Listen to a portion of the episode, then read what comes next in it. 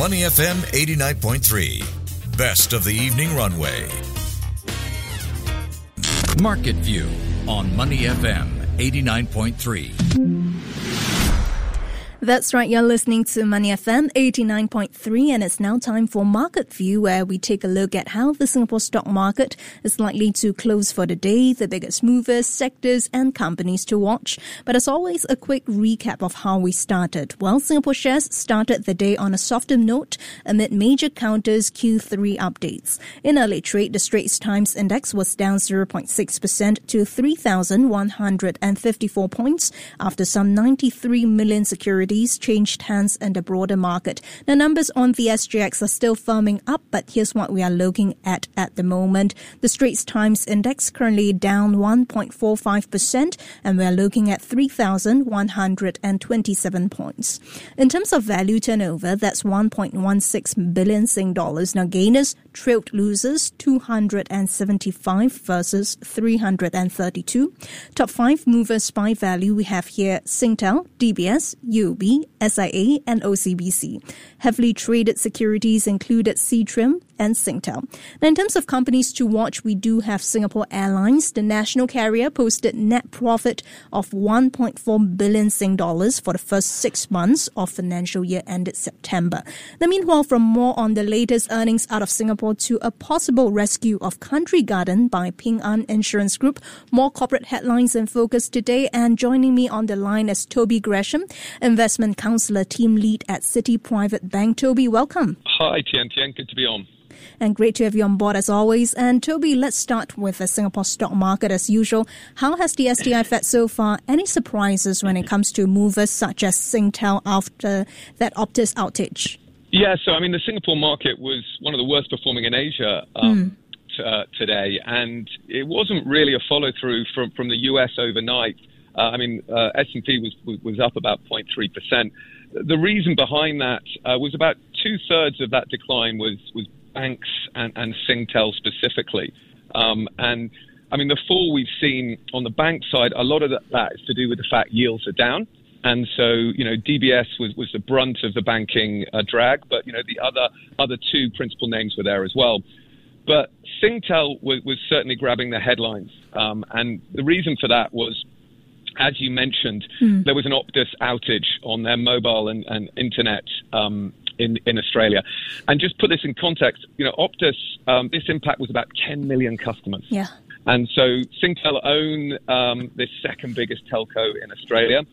No, the good news is service has been restored, um, but to be honest with you, the, the timing couldn't be worse. Uh, hmm. Singtel's board were in Australia this week, so um, not what they wanted to see when they arrived in Australia for sure. Yeah. Um, look, in relation to the percentage of drop we saw, uh, DBS last month, if you remember, had an outage, and they yes. were down about one percent. Um, stock was down 5% on the back of this move yes. uh, for Singtel. It looks a little bit overdone at that level. All right. And let's talk about Singapore Airlines, though. Hopefully, something positive here because the national carrier posted net profit. We're looking at 1.4 billion Sing dollars for the first six months of the FY ended September. And this figure is up 55% from what's seen a year ago. Now, how do you think the second half would look like given the strong recovery momentum? Yeah, so I mean, look, this is the second biggest quarterly profit on yeah. record, which is great for Singtel, but certainly for, for us fair paying uh, consumers and flyers, it, it, does feel quite painful. Um, mm. Not surprisingly, in that detail, Scoot, yeah. um, you know, their, their, passenger traffic was up 42%, as some of us have to downgrade to Scoot from, from SQ. Mm. Um, and that trend is, is, I think, an ongoing one. The, the good news is, look, fare, fare rises into, into next year. They are going down on the major routes. And on top of that, we are expecting more and more supply resumption as more airlines get delivered planes in 2024. So, what does that broadly mean for passengers? It's going to be good news. Mm. Um, it's going to be harder for the airlines in general as we can expect, I think, more of a top line decline as prices go down and more planes become available. Mm, I was, in fact, one of those people who contributed to the numbers at SIA. So um, hopefully, we'll see prices for air tickets going down. But aside from SIA, um, Toby, we do have the likes of Seatrium posting their earnings. So expect some not so good news out of there, even though the net order book is seeing a 150% on year increase. Um, tell us a little bit more about that, and also how is the latest earnings season in Singapore looking like for now? Yes, I mean the Seatrium um, that that was sort of sort of widely expected with the, the, order book increase that came through, and it is a big number. Um, I think within that, some of the renewable uh, component of that is seen as certainly a favourable um, a favourable area that they're they're looking to get that business in but they've still got a, a, net loss on the year. So, you know, going into close, we, we it had been sort of broadly flat, Seatrium, uh, flat in the market, and it, it, was looking like it was going to close down as a result. But looking out to the rest of the earnings season, you know, it has been really around the banks and REITs, and a lot of this relates to, to rates. A lot of the good news of, mm. of these higher rates is baked into the banks. And the guidance coming out it, it is looking at sort of more headwinds in anticipation that rates are going to fall. On the REIT side, I mean, they've obviously struggled with some of these these higher rates. Um, we're, we're, very lucky on a sort of regional basis that Singapore has been, you know, a beneficiary, be that of of people moving here and capital and businesses moving here. So occupancy on things like office has been very high. Um, and we can expect those supply is going to come through on that uh, into next year. Industrial remains our preference on the REITs. And a lot of that was sort of borne out in the numbers that we saw. So the main thing to be looking out for is look, if rates are going to roll over, mm. that's the, the, catalyst that these, um, these sectors are looking for. And that was very much sort of borne out in, in the guidance that we saw. Hmm. And let's take a look at some developments around the region, um, Toby. This big piece of news today, Reuters reported, citing sources, that Chinese authorities have asked Ping An Insurance Group to take a controlling stake in Country Garden. Now, Ping An has denied the information reported by Reuters. We have talked quite in depth in the previous sessions about, you know, what is enough by the Chinese uh, authorities to support the property sector. Will this rescue be enough to revive confidence, though?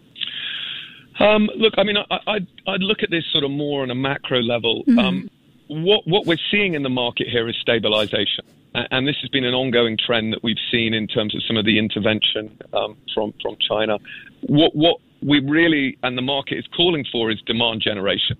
Um, so, in, in terms of uh, what the market wants, is it wants something much more consumption focused. Infrastructure spend is one thing, and bailing out property companies, you know, would be very much in that camp. Mm. But what we're really looking for is to address poor sentiment mm. and in turn leading to a consumer led recovery where you're going to not only support property prices, but you're going to get people out spending um, uh, on the high street as well. Mm, right. And we have about two minutes to go, but uh, let's take a look at some companies in the US because a lot of interesting things going on here. One is Robinhood Markets missed Wall Street estimates for Q3 revenue, which is weighed down by a slowdown in trading activity. At the same time, we've got news of WeWork's bankruptcy. Does it signal any wider woes in the US, particularly two things? Uh, what's happening in the property market and also the retail investing sentiment? Yeah, I mean, look, Robinhood, th- that's not surprising. With elevated volatility, mm. consumers are going to trade less. Um, WeWork this this bankruptcy has been very well telegraphed to the market. Yeah. And so, I mean, this is a hangover from cheap money over the last decade. Mm. Property and retail, these headwinds, it, it's really relating to high rates constraining yeah. these sectors, and so that's very much a rolling recession that we're looking at here, not not a, an explicit recession. Into next year, we are expecting to roll out of that recession. The, the current U.S. earnings season has seen results and earnings up sort of six percent. Um, and we expect that corporate growth story to continue. Mm. Um, what we expect that to trigger is right. likelihood of cuts from the Fed. Mm. And if they cut, we're going to see a greater discount rate applied to equity. All and that's right. going to increase the attractiveness of equities.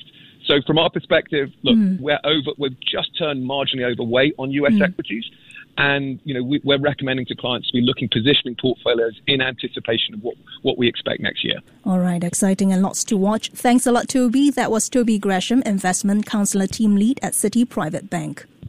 Before acting on the information on Money FM, please consider if it's suitable for your own investment objectives, financial situation, and risk tolerance.